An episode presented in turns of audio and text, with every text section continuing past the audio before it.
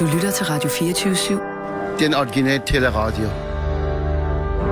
Velkommen til Flaskens Ånd med Poul Pilgaard Jonsen. Var det ikke lidt skrabt af mig, jeg beder om champagne? Nej. Fordi du har protesteret, når jeg sagde alkohol før. Nej, Ursula, nej, nej, der er ikke sådan noget. Og så sagde jeg, okay, når du insisterer, så skal det ikke være vin, skal det være champagne. Altså, det er helt op til gæsten som regel selv at vælge, hvilken, øh, hvad vi skal drikke. Og nu bliver det jo altså... Nu sagde du champagne, og det er jeg meget glad for. Og jeg har den lige her. Du sagde, at du trængte til det, da du kom ind. Jeg trænger ikke til det, men det skal være lidt festligt. Nå, nej, men du, det har været en dårlig dag, ikke? Jo, fordi jeg vågnede hver time i nat og var uoplagt og sur, fordi jeg skulle tage afsted, og jeg skulle have været afsted i går, og så kikse det. Og så er jeg lige i gang med et fantastisk billede.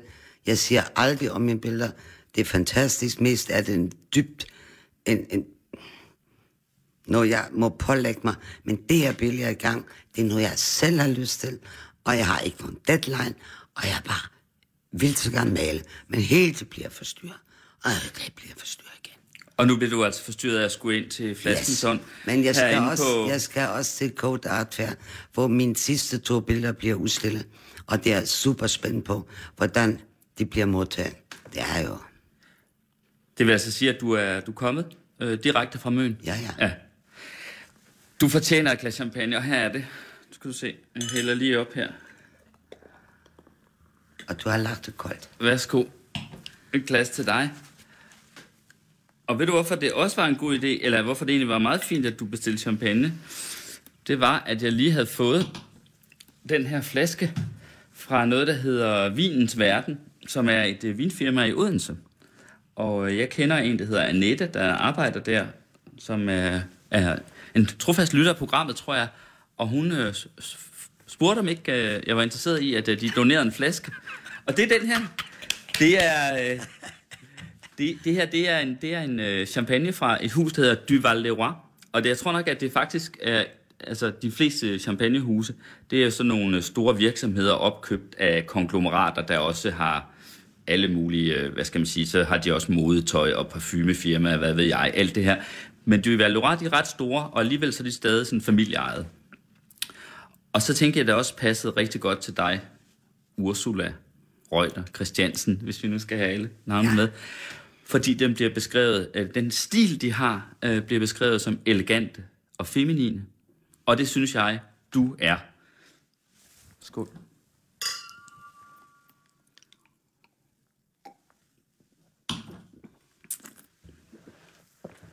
Åh. Oh. Godt. Ej, det er så dejligt at drikke Men. Det jeg har jo ikke fået en, hvad hedder det, en efter, et ry. Et ry, jeg ved ikke, hvad det man hedder. Når jeg holdt op på akademiet, øh, på akademiet, hver gang der var et eller andet at fejre, det var afslutningen på en, øh, et år, og rundgang, gennemgang, og så spæn jeg altid ned til Kongens Nytorv, der ligger sådan en vinbutik lige på Kongens Nytorv og øh, Gågaden, hvad hedder den, øh, Øster Strøget. strøget. Spanien hen. Skal en flaske champagne? To. Og så Spanien op. Og det var jo ikke rigtig koldt. Skide med det. Og så hver gang der var noget, så gav jeg champagne. Og så når mine studerende tog afsked med mig, så kom de, og de havde malet sådan en krukke om mig på den krukke, hvor jeg står med en rød kjole og et champagneglas. Så jeg går ind i akademiets historie som champagneprofessor. og det har jeg ikke noget imod. Og det er kommet deraf, at jeg øh, kommer jo fra et vinland. Jeg kommer jo fra Trier. Trier i Tyskland. I Tyskland, som er den ældste romerske by. Dannet af romerne, grundlag af romerne år 2000 i den den. Og min fars familie langt ud, de er vinbønder. Så jeg er vokset op med en god risling. Og så har jeg haft en bedstemor, som kom fra lidt bedre kår.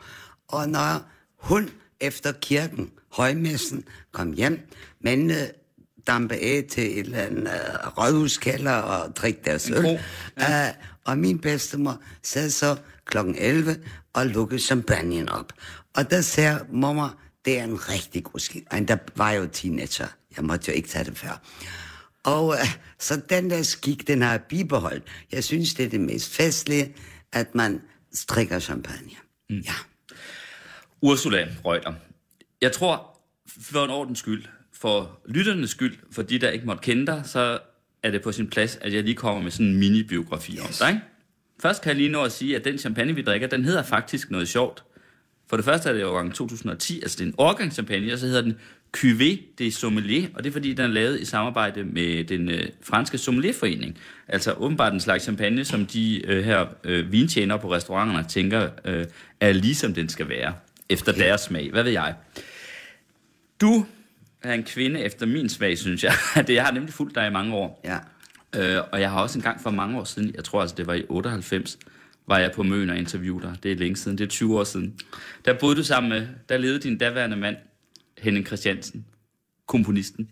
Han levede stadig dengang. Nu bor du der alene. Du er billedkunstner. Du har, som man måske kunne forstå, været professor på Kunstakademiet. Og øh, du kommer fra Tyskland.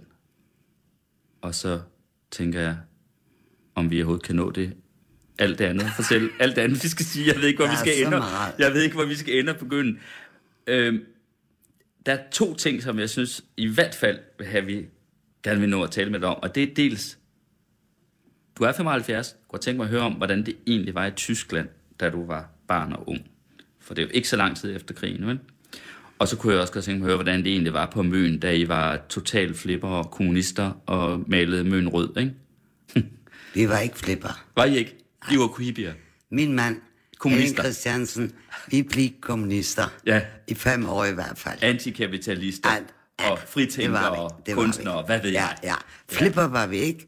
Uh, der var masser af hashfolk og kollektiver og alt det der. Men Henning, det var ikke hans generation. Henning, han elsker fugle, kaniner, og øh, når vi købte den gård, øh, en helt nedlagt, altså den var godt nok ikke nogen god forfatning, men taget var tæt. Og når vi købte den gård, Henning har altid haft kanariefugle, og han og ja, kanariefugle og nogle smådyr ud i deres sommerhus i Herluf, tror jeg det var. Det var før min tid. Og når vi så kom derud, så havde vi pludselig en kæmpe bondegård. Og så blev vi jo selv... Det var ikke nogen plan. Det var ikke på nogen måde en plan. Jeg har bare altid sagt som teenager med mine veninder, hvad skal vi gøre, når vi bliver store? Så sagde jeg, enten gift jeg med en prins og bo på et slot, ellers også vil jeg være en bondekone. Og så det bliver altså det sidste. Jeg bliver en bondekone. Hvorfor og, blev det lige Møn, I flyttede til? Det er totalt tilfældigt, fordi Henning og jeg blev så gift i 68. Jeg var lige færdig på Kunstakademi i femte måned, og så var det, jeg ville jo til Danmark, Henning håbe på, han kunne være kvitt af Danmark. Han arbejdede sammen med min professor, Josef Beuys, og... Stop! Det var det, jeg glemte at sige. Du har jo simpelthen haft Josef Beuys som professor. Ja, altså, det var skældt. Verdenshistoriens, ja. på sin vis måske kendteste kunstner. Ja, ja. Det han vendte ja. lokum på hovedet. Ja. Og, sagde, det, og det var også for mig, som kommer fra et helt...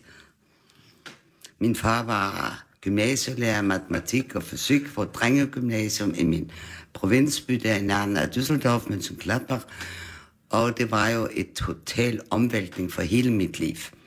Så Boys har betydet alt for mig. Det må jeg straks sige. Og hos ham på akademiet møder du altså så Henning ja. Christiansen fra Danmark. Ja. Og så ender I med at flytte tilbage fra til Danmark. Det var i 19. december 1966 lige så tydeligt jeg kan huske, så kom Boys i vores klasse, så der kommer sådan to danskere. Den ene dansker, det var Bjørn Nørgaard, jeg tror han var 18 år. Og så var der, kommer der en, og de skal, øh, han skulle lave sin allerførste udstilling. Og det hedder Manresa. Øh, en lille Galerie smaler i Düsseldorf i Altstadt, og så vi var spændt på at møde de danskere. Om der var nogen, der måske er husly til de der to. Øh, og så så jeg Henning, ja, de der to danske på gang, de har sådan en kæmpe lang gang på akademiet. Så kom de gående, fuld af skæg, Bjørn Nørgaard, hippie, hippie, hippie, med langt hår, og de kom sådan gående af den gang, ligesom de strider sig mod blæsten som der er en stridplast. Og så, nå, det er de der danskere. De første danskere i mit liv, jeg har mødt. Øh, det siger sig selv. Og så var det sådan, at de lavede så... Øh, Boys havde bedt Henning om at tage ham der... Øh, ham der med harskov med, som han Bjørn havde mødt, Bjørn Nørgaard. Han vidste ikke, hvad han hed, øh, som han havde mødt på Storkongensgade, hvor Bjørn, Bjørn Boys var her i eksskolens regi, øh, hvordan man forklarer den døde har billederne. På Boys sidder min døde har og guld, ansigtet smurt i guld, og så laver Bjørn Nokker sin aktion, hvor han støber sin fødder i gips. Og det har Bøjt totalt været fascineret. Så skriver han til Henning, vi har det prøvet, øh, kan du ikke tage ham der med harskår med? Øh, han skal lave præcis det samme øh, til min aktion, som han lavede dengang, med støbfødderne i gips. Nå, så var de to danskere der, og de lavede så den performance, og det var Ragnarok, det var, øh, politiet kom, og øh, fordi Henning kører jo altid sin musik på højeste gear, og hele, der kom politiet, det skulle lukkes med sammen. Nej, galleristen måtte følge med politiet øh, hen, og, vi, og de fortsatte med højhammer. Så det var så mit første møde med de to danskere, og så sagde Bøjs til Henning, jeg vil gerne nu, og der begyndte hans karriere, jeg skal lave en stor aktion, det hedder ikke performance, aktion i Antwerpen og Wien, det hedder Oratienstam. Jeg vil bede dig om at komme. Så kom Henning, det var lige til min fødselsdag. Det var 13. februar, og vi sidder ned i, øh, i kantinen, og jeg havde som blomst i håret og mit flot, flot kjole på, som jeg elsker, flot tøj. Og så sagde jeg til ham, vil, vil du sådan en glas champagne med drinken? Jeg havde jo champagneflasken med. Jo, jo. Og så kigger han på mig, og så sagde han, Ursula, du bist schön, sagde han så. Han kunne da nok tale tysk. Nå, men så kort efter, ja, i forår blev vi så forlovet, og så begyndte min vej mod Danmark. Ja. Og så blev det Møn. Så blev Fordi det det var det, I havde råd til, eller hvad? Nej. Nå.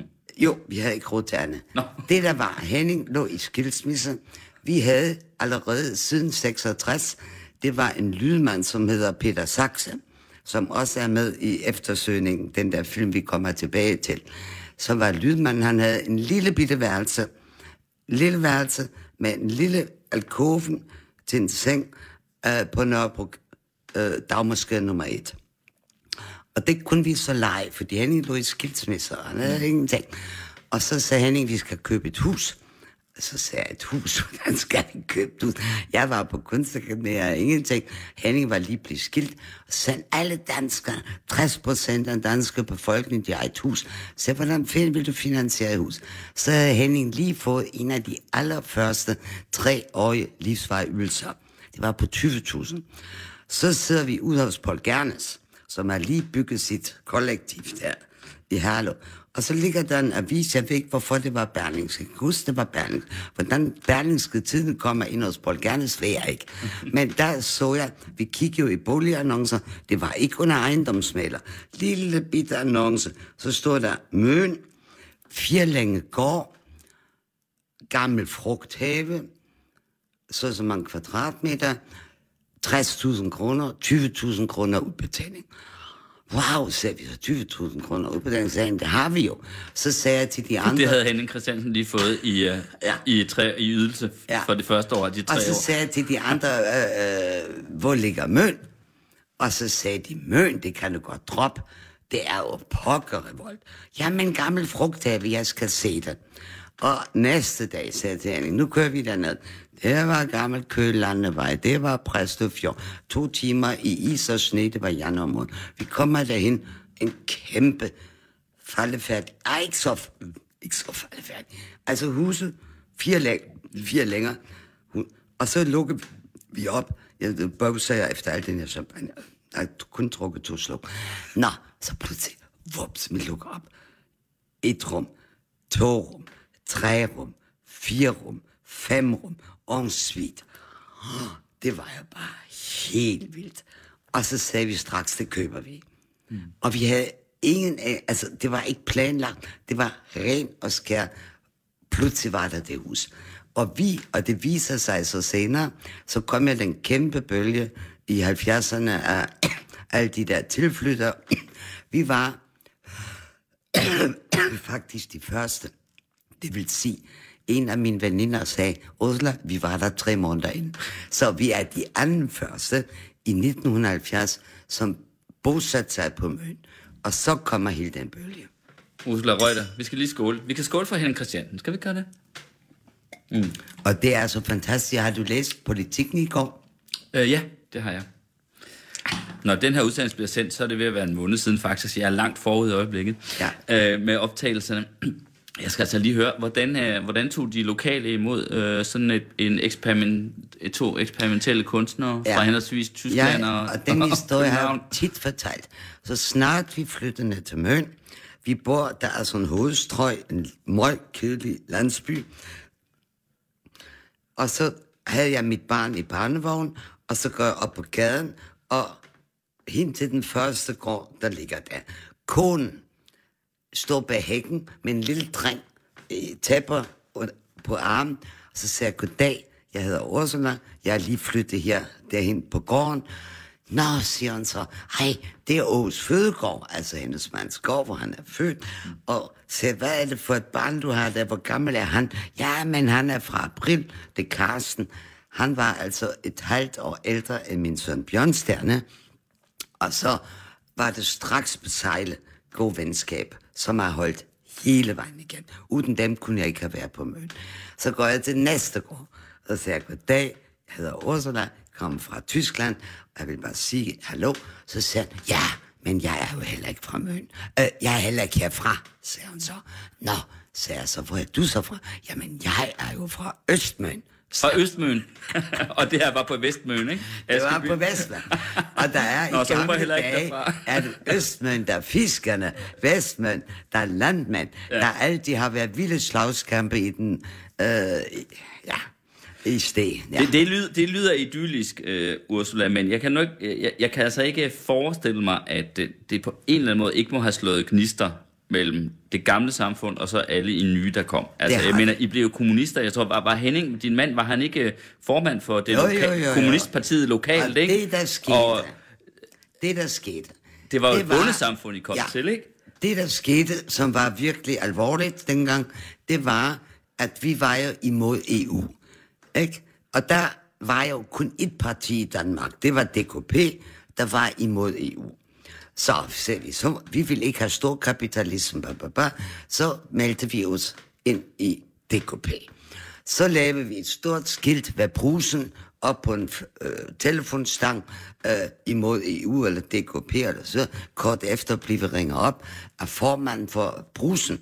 Hvis I ikke flytter det skilt med det samme, så er der gang i så ringer jeg til politiet. Og så, så. Nå, Det var brugsforeningens formand, Ja. der ville ringe til politiet Ja. på grund af jeres Og kommunistiske... så havde vi også store skilte på vores port imod EU og alt det der. Og ham der går man ved sø- Sydkone, jeg blev allerbedste venner med os med ham. Han ville ikke have det der. Han talte ikke med mig til et år. Men hans kone var ligeglad. Og de er min, har været mine allerbedste venner. Så hvis du spørger efter problemfyldt, så var der noget der. Men ellers har jeg ikke haft nogen som helst problemer. Jeg har kun haft et problem engang, hvor du taler om, nu kommer jeg jo 66, 67 første gang til Danmark. Der møder jeg øh, en gruppe af Henningsvenner, øh, Charlotte Strandgaard, øh, Nielsen, øh, øh, din, ah, Hans Jørgen Nielsen, mm. og så videre, og så videre. Og så møder jeg Charlotte Strandgaard, vi var meget tætte venner, der boede vi også en gang, vi havde ikke nogen sted at være. Og så møder jeg Charlotte Strandgaards far, Kruse, Jens Kruse, Jens Kruse. Og den var- berømte anmelder på han Jyllands berømte Posten. anmelder. Og så skulle jeg jo tale, jeg kunne jo ikke danse på det tidspunkt på nogen måde, og så prøvede jeg sådan, at mit, mit gamle franske et eller andet, plage mig med det franske, og for at få en dialog med ham. Og så sagde han, Ursula, jeg kan godt se, at du plager dig. Jeg er ellers sværet. Jeg aldrig nogensinde mere vil tale tysk. Men jeg laver en undtagelse med dig, fordi han talte fremragende tysk. Mm. Så der var det, hvor jeg mødte for en, der sagde, fra gammel tid, og et kæmpe nej. Jeg vil ikke mere på nogen måde snakke Det var jo altså også kun uh, cirka 20 år efter, at, at ja. Uh, krigen var slut. Men, øh, uh, Den skal det vi var- vende tilbage Ja. til. Vi skal lige have en skål mere her først. Skål. Vi klinker her. Sådan her. Jeg sørge for, at du får noget mere glæde. Men der er en ting, jeg lige vil, jeg lige vil sige, eller jeg tænker på, og det er, den måde, du fortæller på, at du egentlig kommer godt ind i det her lokale samfund, det er jo faktisk på grund af dit barn. Ikke? Præcis. Altså, havde du ikke haft barnet på armen, Præcis. og så, så, så var det måske ikke gået så let. Absolut. Det er jo egentlig, øh, det er jo egentlig sjovt, for på den måde er det jo moderrollen. Altså den, øh, hvad skal man sige, den mest ikoniske kvinderolle, moderrollen, Ja. som du ligesom må tage på dig fra starten. Hvordan havde du det med det? Altså det sjove er, jeg, når jeg nu snakker med mine børn om det, så havde vi jo ikke fem flade dengang. Vi var så lusefattige. Henning tjente jo pengene ved at komponere og komponere. Og så min mor sendte store pakker fra Tyskland til de stakkels børn i Danmark, som ikke engang har noget tøj at gå ind i. Og så sender hun jo tyske læderbuksen og de rollerdragter og sådan noget. Og så sender jeg min søn Bjørn selv i skolen med læderbukser. Så kommer han hjem og siger, mor, jeg går aldrig med med de her læderbukser i skolen. Altså regulær lederhusen. Er hos Ja, ja. Jeg gør aldrig mere. Og så havde vi... Jeg laver altid nogle store fødselsdage, når børnene er fødselsdag. Og så en skøn dag, så kom Bjørn Sand cyklende helt vildt masende, før jeg havde dækket bord til alle de der børn. Og så sagde han, mor, alle billeder skal væk fra væggen. Alle billeder skal væk. Så sagde Bjørn Sand, hvorfor skal alle billeder fra væggen? De hænger jo heller ikke hos de andre folk, siger han så. Så jeg måtte pille billederne ned fra væggen. Ah, hans klassekammeraters ja. øh, forældre havde ikke billeder på Nej, væggene. Ikke den slags billeder. Nej. Med Lenin og Rosa Luxemburg og hvad der ellers var. Uh, og det vidste han jo ikke rigtigt, hvad det betød. Men sådan nogle billeder hang ikke nogen steder. Så han kom bare, og jeg måtte flytte alle mine billeder fra væggen. Men det er det eneste, jeg husker som sådan. Men mine børn siger nu i dag, mor, der var flere konflikter. Fordi jeg taler et forfærdeligt accent, og... Uh, Men, men, men Ursula, grund til, at jeg spørger, det er, at, øh, at, at man kan sige, at du på en eller anden måde jo bliver defineret dernede med den der moderrolle. Det kan man godt sige, ikke? Fra Absolut. begyndelsen. Og ikke så længe efter, så laver du den film, som jo er blevet ikonisk berømt ja, nu, ja. Skarpretteren. Jeg tror lige, den er blevet restaureret og vist Ja, under en ja, udstilling, ja, ikke? ja. Skarpretteren, der handler øh, om kvinden og hjemmet, ikke?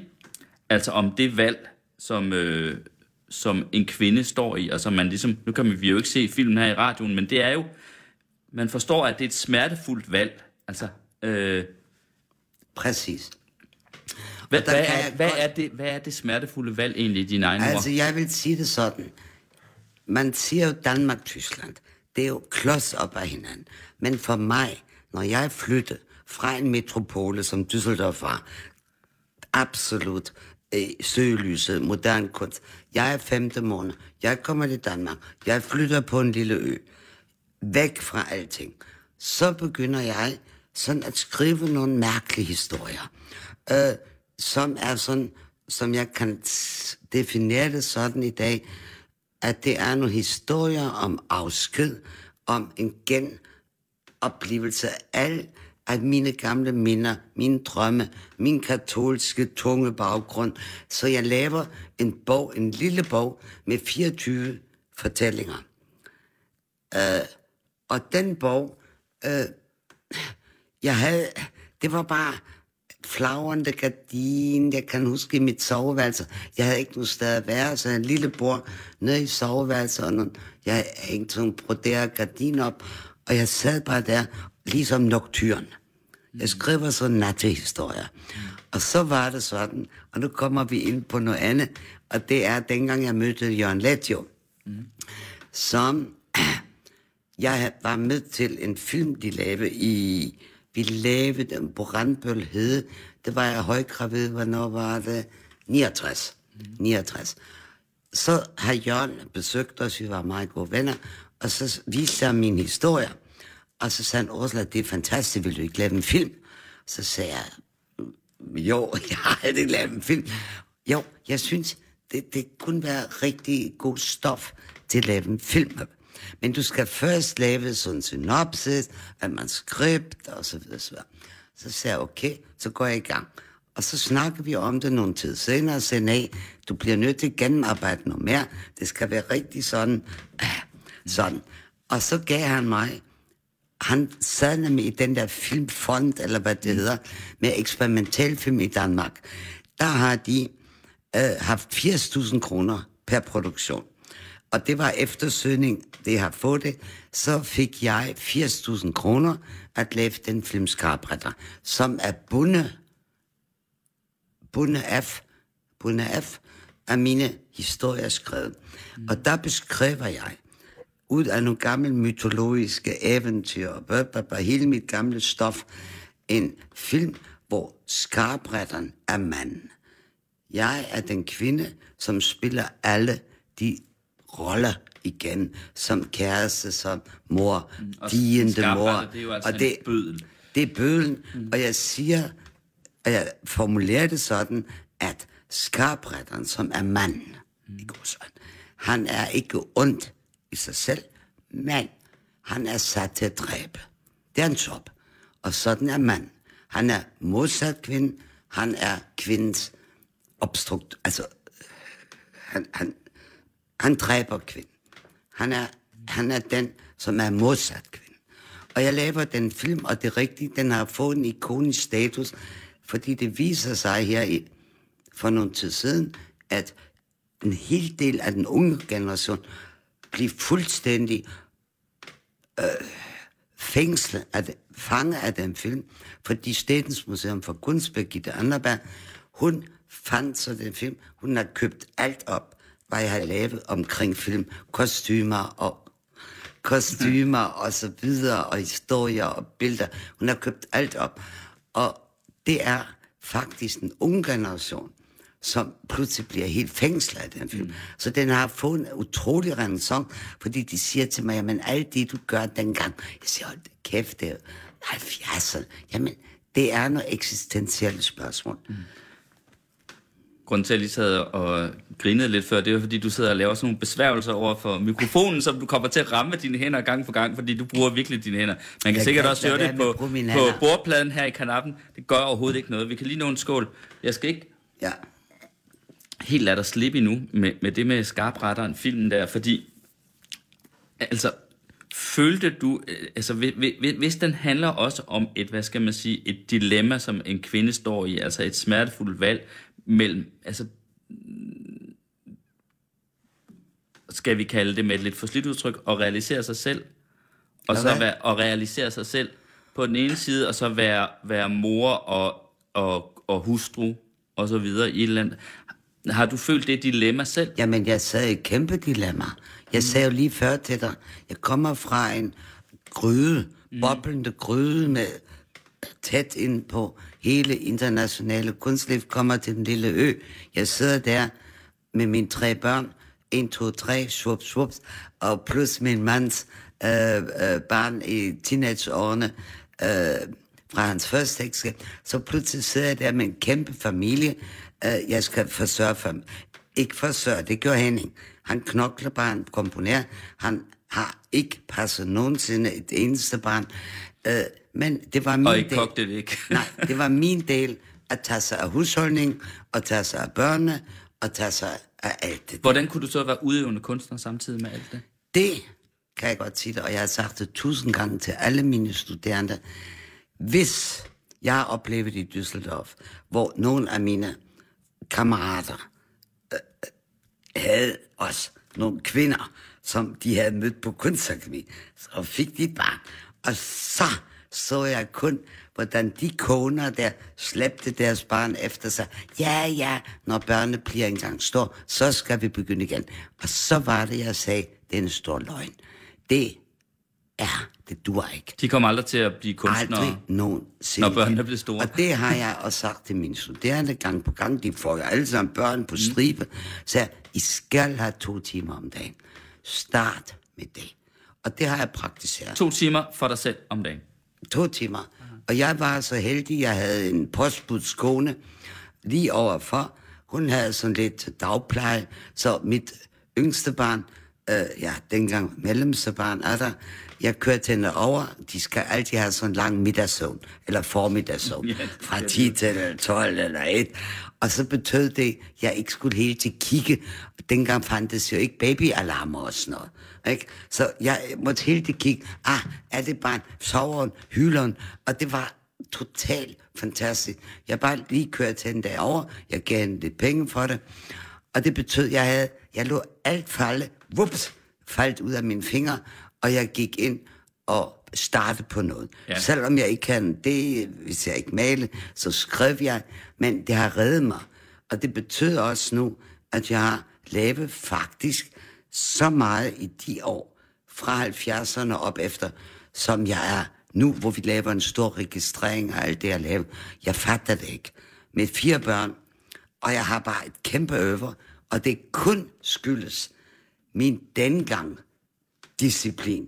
Det har jeg ikke med. To dag. timer om dagen. Jeg smider men jeg alle altså penge væk. Men jeg kan, Al min tid jeg kan altså ikke lade være med at tænke på, at, øh, at med kun to timer, så har der været begrænset, øh, hvor langt du kunne komme væk. Du må jo have malet det, du lige kunne se øh, i, ude i haven, eller i de nærmeste omgivelser. Det er meget godt, det spørgsmål, det du siger. Jeg havde så besluttet, at jeg havde jo engang, masse gang i alle de kvindehaløjer, kvindebevægelsens ting, og kvindeblade og så videre og så videre. Vi skulle køre ind til København. Jeg kan ikke køre, jeg havde ikke kørekort. Og øhm, så skulle Henning køre mig ind. Så kørte jeg ind med min søn Bjørnsen der, og jeg ammede ham jo, og så øh, sad der, så skulle Henning gå omkring de fire hjørner, så hyler barnet, kom han tilbage, han sidder der, ah, så sagde jeg, ved I hvad, det her, det går ikke. Så jeg droppede faktisk alt, alt i København. Jeg sendte nogle artikler til nogle blade, blah, blah, blah. men i 10 år, vil jeg sige, i 10 år har jeg ikke forladt min ø overdrevet, selvfølgelig, fordi Henning lavede på det tidspunkt masser af alt muligt filmmusik, teatermusik, mm. og så videre, så videre. Så en gang imellem fulgtes vi hele familien med til Odense Teater, til Aarhus Teater, og baba, og var med til de der teaterforestillinger. Det var også min eneste udflugt. Ellers havde jeg ingen kontakt til kunstscenen. Vi lavede jo gedemælk og gedeost og... og jeg lavede simpelthen så mange billeder. Og, hvad, og hvad malede du så? Det er et spændende spørgsmål. Jeg malede det, som en af mine gode venner dengang, Eske K. Mathisen, han var folkemindeforsker. Så ham havde jeg haft meget godt samarbejde med dengang, og han siger, Ursula, du er ligesom de der Fynbo-malernes koner, øh, Larsen og Syberg og hvad ja, de alt sammen ja. hed. Det hedder inden for tærsken. De maler potteplanter set indefra, mens mændene tager staffer lige på nakken og maler køer. Ikke? Og høstfolk og så videre, så videre. Så jeg bliver sådan en kunstner. Jeg maler hortensier for en vindue. Jeg maler vinteræbler. Jeg maler øh, barnevogn i sne. Jeg laver faktisk præcis det samme. Jeg maler de der helt, helt nære billeder. Det gjorde jeg i alle de år, og det er mange. Skål. Skål, skål.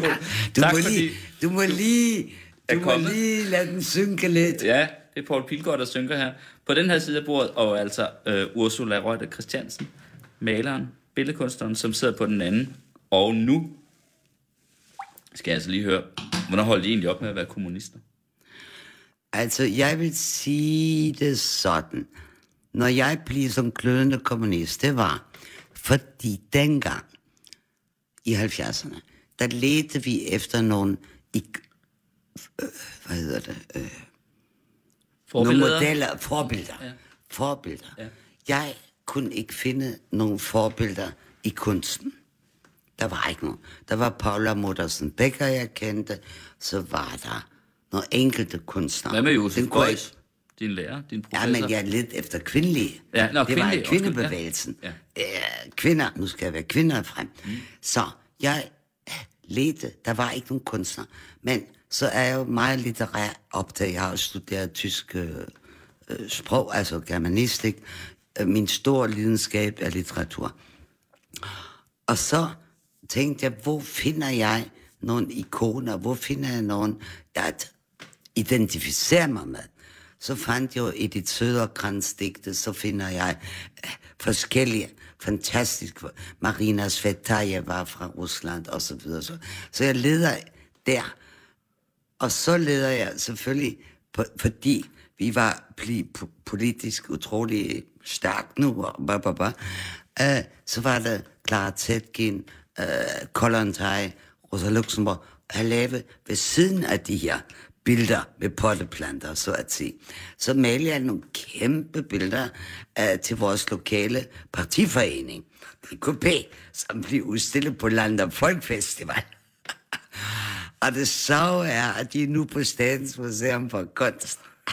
Det må man forestille sig. Lenin på dødsleje. Lenin, en stemme, der aldrig forstummer, med liljer på brystet og så videre. Så videre. Ja, totalt romantiserer alt det der. Og øh, jamen, det eventyr var fem år. Fem år. Og det skete bræt en afslutning. Vi havde vores lille, vi var fem mand på møn i DKP, fem mand kvinder i DKP. Så havde vi fået tilsendt af centralkomité, eller hvad de hedder, sådan en, sådan en tyk mappe, hvor vi skulle korrigere og komme med bidrag, og hvad vi synes. Det var kommet fra Moskau, kan jeg forstå. Mm. Og så vi havde kæmpe arbejde hver uge, og sad og redigerede og gjorde ved. Så kommer vi i Land og Folks hus. Øh, hvad var det hus? Det var der. Nå, kæmpe central komité møde. Og så sagde de bare, det vedtager det hele. Ah, hvad, sagde vi så. Vi har siddet og knoklet aften for aften i flere måneder, og kun komme med tilføjelser og rettelser. Så sagde de bare, det var vedtaget, ligesom de har sendt det. Så blev vi sur. Så det Samtidig- var topstyringen, der Ja, fik jer... samtidig var, hvad hedder han, øh, det er Schafi, det er hans gode kammerat, ham der advokaten. Massen? Ja, han blev så ekskluderet, og så pludselig begyndte vi sådan at vågne op, hvor jeg, vi altid sagde, ja, ja, ja, alt det der, det er bare øh, propaganda. Kapitalistisk propaganda, når der bliver sagt noget grimt om kommunismen. og så videre. Ja. Alt det med Gulag og Stalin, det er alt sammen propaganda. Men så var det en bræt opvågen, hvor vi kunne pludselig se, hold da kæft, hvad foregår der? Så der meldte vi os ud, og siden der må vi jo realisere, har vi jo måttet realisere, at det var ikke bare propaganda, det var blodig alvor. Hvordan ser du egentlig på det i dag, at du lød dig forføre på den måde? Altså, jeg vil sige sådan, siden jeg var barn. Min familie er jo, som jeg sagde før, sådan middelstand. Min bedstefar var døvstumlærer, rektor på døvstumlærer, så min far var gymnasielærer, og så videre. Min mor havde en rengøringsdame, som kom hver uge og vaskede og gjorde rent, og så en gang imellem kom hendes mand, der skulle hente hende. Men han måtte ikke komme op i lejligheden og hente hende op hos os. Han var kommunist. Mm. Han måtte ikke. Og så, og vi var jo i opbrud, opbrud og, hvad, hvorfor, hvorfor må han ikke komme? Og jeg bliver rasen. Det er sådan en forarvelse. Hvorfor må rengøringskonens mand ikke komme op? Han er kommunist. Han var ikke vel til. Han må ikke komme op i huset. Og så begyndte jeg allerede dengang at tage de såkaldt svage, eller arbejderklassen parti, så jeg var meget tidlig, meget allerede udrettet rettet imod øh, en, den der politiske Ja, altså ønsker om et opgør, en ja, slags revolution, sådan og set. det, det ja. var, og det var jo samtidig med hele min generation, Buddha Meinhof, der kom, og så videre, og så videre. Og, øh, det var jo så lidt senere, men det var jo også et oprør fra efterkrigsgenerationen, som jeg hører til. Det store opgør i Tyskland, hvor vi oplever, alle de gamle nazier, de kommer jo bare tilbage. De bliver jo sat ind i gamle poster, en grad devaluere, og så kan de komme op igen. Og det var både Meinhof, og det var også for os, en, det var min generation. Så vi var jo også ret vildt og blodigt. Mm. Jeg var ikke med af Brødre Meinhof. Det var lidt før. Bader Meinhof, øh, altså Ja. terrororganisationen. Ja. Ursula tag, jeg skænker også lige noget til mig selv. Tag lige en sluk, fordi øh, nu, nu, stiller jeg et, øh, nu stiller jeg et hæftigt spørgsmål. For den er kommet ned her. Skål. Var din far nazist? Nej. Jeg vil kan sige det ganske klart. Nej. Min far var ud, udsprung den ganske almindelige familie. Hans far var jernbanearbejder. De havde fem børn. De tre drenge og to piger. De tre, nej, to drenge og tre piger. Min far og hans bror fik en akademisk uddannelse i Bonn. Min far blev gift med min mor i 39. Han som lige nyudklækket øh, gymnasielærer, gymnasielærer øh, sin nyfødte søn, han får indkaldelse 1939 afsted. Han bliver indkaldt til Han militæret. bliver indkaldt. Han bliver tysk jeg soldat. så ham. Jeg så ham. Jeg var knap år gammel i 1949. Så kom han tilbage fra krigen i for russisk fangenskab. Så min far, som alle tyske, altså han var gymnasielærer, de har, har jeg forstået, på et eller andet tidspunkt måtte aflægge en ed på flaget der, Og og så videre. Men min far var det mest apolitiske menneske. Men jeg har fået fat i nogen af hans postkort, som han sendte en gang om året, eller mm. hvad ved jeg, hvad det nu frem, så stod der, stol på vores fører. Tag, hold fast. Han, det skal nok gå godt alt sammen. Bare øh, stol på ham. Så der har han skrevet til min mor, hvor alt lå i ruiner i vores hjemby. Alt, alt, hele Tyskland lå ruiner. Så skriver han, hold fat, stol på vores fører. Men jeg kan ikke sige, at han var nazist af den grund. Jeg ved det ikke. Og min far har aldrig, aldrig, aldrig, når han kom hjem, sidder en fremmed mand der, og det er også mit trauma på mange måder. En af dem. Øh, han har aldrig sagt et ord om de der krig og fangenskab. Jeg mener, han var fem år i russisk fangenskab. Og så bare en gang, hvor vi var til middagsmad efter skolen, var middag, og min mor serverede en suppe, og vi børn gad ikke spise den suppe, den smagte også skyldig. Så sagde min far, bank i bord og sagde, i spiser jeres suppe. Hvis I vidste, hvad jeg får hos russerne, det var kun vand og fiskeøjne svam rundt i suppen. Og så blev vi Vand og fiskehånd. fiskeøjne. Det er det eneste, jeg nogensinde har hørt ham omtale. Han har aldrig talt om det. Men min mor siger, i de sidste år, han levede, hun har smidt ham jo ud af soveværelset af mange grunde og så videre. Men til sidst måtte hun tage ham tilbage i ægte seng, fordi han har fundet forfærdelige mareridt og så videre. Men det er efter den tid, jeg Men, men. Ursula Reuter, du, du, du, du beskrev det selv lige før som dit traume. Så sagde du et af mine traumer bagefter, men du nævnte det som dit traume. Hvordan traume? Altså, trauma... Altså, jeg vil nok sige, når jeg ser i dag, de der forfærdelige skæbninger, der sker med alle de flygtninge og så videre, så videre, så synes jeg ikke, jeg kan sammenligne det på nogen måde. Men ikke desto mindre blev vores hjem jo også smør. Vi var på flugt, vi, blev, øh, vi skulle ud af byen, og når vi kom tilbage, så var det halve af huset ødelagt, og så videre, så videre. Så, øh, men vi var der stadigvæk hjemme, hvad man jo ikke kan sige af alle de flygtninge i dag. De har ikke noget hjem, men det var stadigvæk vores hus, der var smadret, men det var stadigvæk, det kunne genopbygges.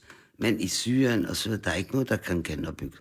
Så, men jeg har ikke set min far. Han var en gang, jeg har nogle fotoer, hvor han står med mig som lige nyfødt. Øh, og der er min mor allerede med mave på, gravid med min lille søster. Men så har jeg jo ikke set ham siden, før han kom hjem i 49. Mm. Og der er du så... 6,5 år. Seks og en halv Altså knap sur. Ja. Hvornår går det egentlig op for dig, hvad det er, det har været for noget, hvad nazismen er, hvad det er for en krig, der har været, hvad, altså, hvad det er, din Altså, far har jeg- været i kamp ja. for. Nu skal jeg fortælle dig en historie. Det var på gymnasiet. I min teenageår, der havde vi religionsteam.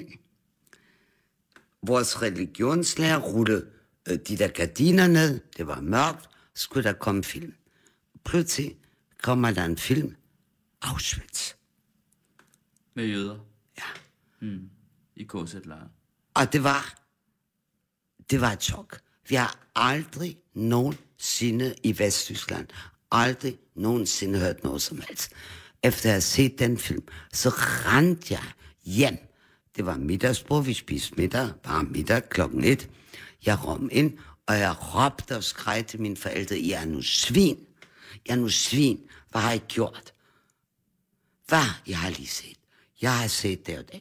Hvad er det, jeg har gjort? I er nu svin. Og så min mor, ah, det vidste vi ikke, det vidste vi ikke. I løgner. Og så var det, det var den helt dramatiske, øh, skældsættende dag i mit liv. Fordi så var det for mig, de er nazister, de har vidst det, de siger, at de ikke vidste noget. Så, og det siger jeg jo lige før, med hele min efterårskrigsgeneration med Buddermein og folk dem, det var vores store harme. Det blev aldrig gjort op i Vesttyskland. Vi vidste intet. Senere, som student, så mødte jeg, havde vi nogle meetings med folk fra Østtyskland. De der studerende der, de var oplyst om alt. De havde jo gennem russerne, de var, altså vi havde jo amerikanerne, og de skulle jo bygge Vesttyskland stort, og de kunne så kom, de vidste alt det der. De vidste det. De siger, jamen, vidste du ikke, vi ikke? Og sådan og sådan og sådan. Nej, vi vidste intet. Så den vesttyske politik, hvor jeg var i Vesttyskland, det var sådan total stiltigelse, lå på, der var ikke noget som helst information. Jeg vidste intet. Vi vidste intet. Og vores forældre har været de mest, Hvad? ja, hvad skal jeg sige, de har jo fortidet alt. Det gik op for os, at de har løjet, de har fortidet, de var med til det, de er skyldige. Tænker du stadig det? Ja, det gør jeg da. Jeg set, ja, det gør jeg da. Men jeg kan ikke engang anklage min stakkels far for at være nazist. Jeg mener, de har, de har gjort både for alt det, de har lavet. Hvad han har lavet, jeg ved ikke. Gruelige ting. Jeg mener, han har, jeg kan græde, når jeg taler om det. Mm. Uh, Du er også lige Det- det... det. Det er faktisk også. Jeg ved ikke... Øh... Jamen, det altså, der, der sker? de har, de har jo en kæmpe skyld på sig. Og jeg har altid sagt, dengang, hvor jeg mødte Henning, så sagde jeg, jeg vil væk fra Tyskland, jeg vil væk herfra, jeg gider ikke være tysker, jeg vil have dit navn, jeg vil ikke mere være tysker. Mm. Det var, det var sådan, jeg vil flygte fra det der. Jeg gad ikke have. Og så sagde min religionslærer, hente der, der viste os den der film, så sagde han, I er kom, hvem var sagde øh, vi er ansvarlige, alle sammen, kom, øh, Øh, vi er ansvarlige. kollektiv. Mm. Vi er kollektivt ansvarlige for det, der skete. Så jeg har ikke engang været født dengang. Hvorfor skal jeg være ansvarlig? Men jeg følte sådan, mm. når jeg er ude i verden, så føler jeg, du er tysker, dine forældre, du er, I er nazister, I har udryddet alle de jøder, og så videre. Så jeg føler mm. stadigvæk en kæmpe skyldbevidsthed. Mm. Ja, Ursula, du føler det stadig, og det er jo det, er det jeg kan mærke. Det er derfor, det helt går over i mig. Jeg sad lige og tænkte, hvorfor jeg bliver så pårettet af den. Det er jo fordi, altså, det er så voldsomt hos dig. Man kan se det, man kan mærke det. Det er jo helt Jeg vildt. kommer aldrig af med det. Jeg kommer Og du var ikke af knap- med den skyldbevidsthed. Og du var knap nok født. Jeg er født 43. Mm. Jeg var ikke født, men altså som min lærer Jeg tror, siger... skal vi have noget at styrke os på? Ja, der er ikke meget ret, meget ret. Så min lærer Måske ikke siger, noget skåle på? I er, I er kollektivt ansvarlige. Ja. Og det er jo da bare forfærdelig dom over en ung generation som os. Mm. Hvorfor skal hun sige, så hun var også jøde. Det vidste jeg ikke. Jeg vidste ikke, men det fik jeg senere at vide. Hvorfor pålægger hun os, den unge generation, som var drømmer født i de år, at sige, I kollektiv, I er skyldig. Gammel testament. I er skyldig. Jeres forældre er skyldige. I er skyldige. Og det hænger ved. Ja. Ja, nu kommer vi helt væk fra alt det her, du vil spørge om. Nej, det gør vi nu ikke. Jeg tror bare lige, vi skal sunde os lidt, men det er jo også... Hvis vi nu endelig lige... Vi har heller ikke så meget tid tilbage. Øhm, bliver betydet af Ninette Birk, produceren, som viser mig, at der er tre minutter tilbage. Hvis man endelig overhovedet lige skulle se lidt, øh, lidt, øh, hvad skal man sige, noget positivt i det her, så er det jo så, at det jo lyder det som om, i virkeligheden er en stor del af forklaringen på, at du endte i Danmark. At du ville væk fra Tyskland. Og så var det Henning Christiansen, du mødte. Ja, Og så har du i Danmark. Ikke? Ja. det er rigtigt. Nu bor du alene nede på gården. Jeg er det bor 10 alene år siden, gården. han døde? Ja. Øh, ja. Men jeg har jo tre fantastiske børn, mm. og jeg har syv børnebørn, og øh, jeg mener, vi ringer hver faktisk helt det samme. Og jeg, jeg har et fantastisk fa- netværk, og det allermest fede er jo, at jeg nu, når jeg er 75, får jeg sådan revival som kunstner også, mm. fordi jeg har mødt på Masha Fagerskov sidste år, og hun øh, har det der forholdsvis lille galleri Sapsag, øh, men også Jens Fagerskov, som har jo øh, Fagerskov Foundation, så, men det der ægtepar, de står så 100% bag mig, og de pludselig, jeg for første gang i mit liv, virkelig, hvor jeg altid har var lidt knotten over. Jeg er godt nok den, jeg er, men jeg har ikke haft en international gennembrud. Jeg var på Venedig Biennalen i 2001 med Henning, men jeg har ikke haft sådan internet. Der, der er ikke nogen galleri, der gjorde noget. Men nu er de kommet, og der er faktisk, hold da kæft, der er gang i den nu. Jeg er udstilling i Berlin, og nu er det New York, og bla, bla, bla. Så jeg kan bare være super lykkelig, fordi der er nogle mennesker, der holder super meget af mine ting. Og nu skal jeg om lidt, når vi er færdige her, ud på Bella Center, øh, det der, hvad hedder det, Code Art, Ja. øh, der er to af mine helt nye billeder, som er udstillet der. Og øh, jeg er så lykkelig, at der er nogle mennesker, der sætter pris på mine ting, der kan sælge mine ting, der formidler mine ting. Så lige nu er al den byrde, jeg har, med, hele det, med min kæmpe gård, med alt det der reparationer, og hvad hele tiden siger, jeg gider ikke efterlade mine børn sådan en ruinby. Øh, jeg vil gerne have, at de ikke får sådan for lidt på. Jeg vil bare gerne have, at de får sådan noget, der ikke er alt for højt belagt med renter og pip og pap.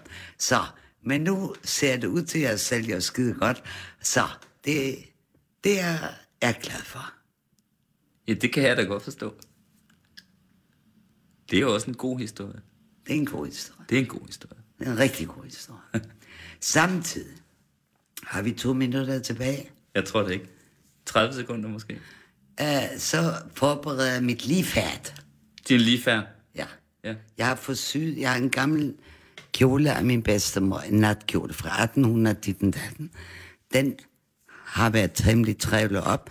Den bliver syet, så jeg laver mit testamente nu. Jeg har min natkjole af min bedstemor, og så en kæmpe øh, sølvrev, som jeg skal begraves i. Så jeg har mit outfit klar til mit sidste livfærd.